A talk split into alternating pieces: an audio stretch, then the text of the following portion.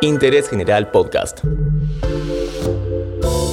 Conoce algo nuevo en 5 minutos. Calibre 22. Bienvenidos a este podcast de interés general sobre crímenes y misterios sin resolver. En Vicente López, hace más de tres décadas, dos mujeres fueron encontradas sin vida dentro de una bañadera.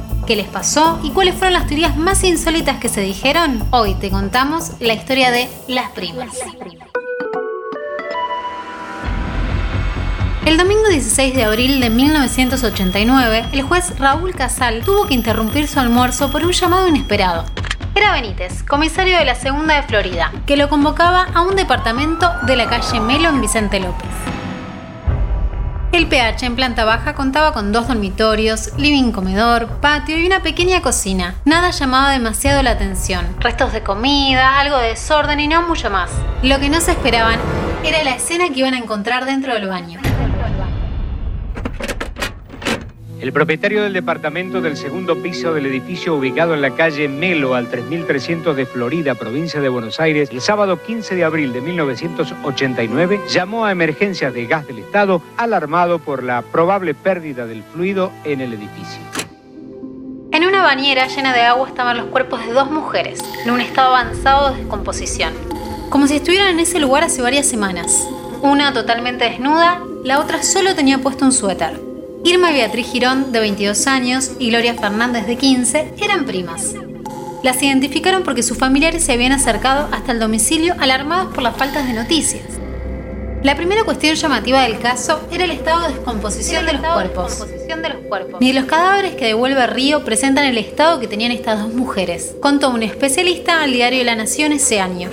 Un médico del Hospital Vicente López declaró que había visitado el departamento el jueves para atender a la prima menor que tenía gripe, con lo cual, tres días antes del hallazgo, se encontraban con vida.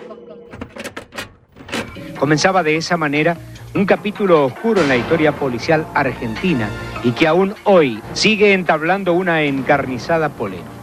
¿Accidente, suicidio o crimen? Diez días después, y tras una autopsia que no aportó grandes datos, el juez volvió al pH clausurado. La bañera, que debía estar vacía y limpia, estaba nuevamente llena de agua y con fauna cadavérica. Puede ser que el jabón no haya permitido el escurrimiento, dijeron los bomberos, pero la verdad es que nunca dieron una explicación concreta.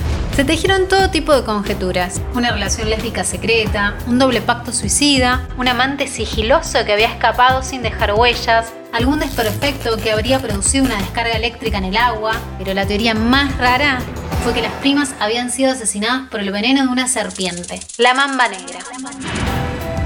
Por esa teoría, preventivamente fue detenido el único médico veterinario que traía esos animales al país. El caso llevaba más de un mes cuando se decidió realizar una nueva autopsia para comprobar si las primas habían muerto envenenadas. Se revisó toda la morgue de La Plata, donde se suponía estaban guardados los corazones, pero jamás fueron encontrados. Según la leyenda, la policía colocó los frascos en el patio y se los comió un perro. Entonces quedaba una sola prueba para hacer. Los corazones de la víctima que estaban en la morgue de la, de la Plata. Los médicos forenses se pusieron de acuerdo. Vamos a extraer de nuevo, vamos a tener los corazones y con la sangre que queda retenida en la, en la cardíaca, vamos a establecer si se da la coloración cereza, como le llaman ellos, y ahí sabemos si va a ser o no veneno de víbora más. Fueron a la morgue a buscar los frascos y habían desaparecido. Luego de 60 días los cuerpos fueron exhumados y se hizo una nueva autopsia. En ese estudio se tomaron muestras óseas y por fin se llegó a un resultado final. Las mujeres habían muerto por intoxicación de monóxido de carbono. El supuesto asesino estaba escondido en el baño. Era la estufa. El proceso de descomposición se aceleró por el microclima del espacio. La estufa prendida, el agua caliente, el ambiente húmedo. Probablemente la más chica comenzó con síntomas y la más grande fue a auxiliarla y cayó también. Tras casi un año de giros inesperados, el juez Casal aceptó la teoría del monóxido y finalmente dictó el sobrecimiento. Hoy en Interés General te contamos la historia de las primas. Te repito que este es un thriller.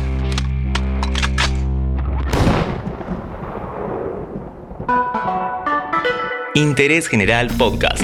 Encontrarnos en Spotify, en Instagram y en interésgeneral.com.ar.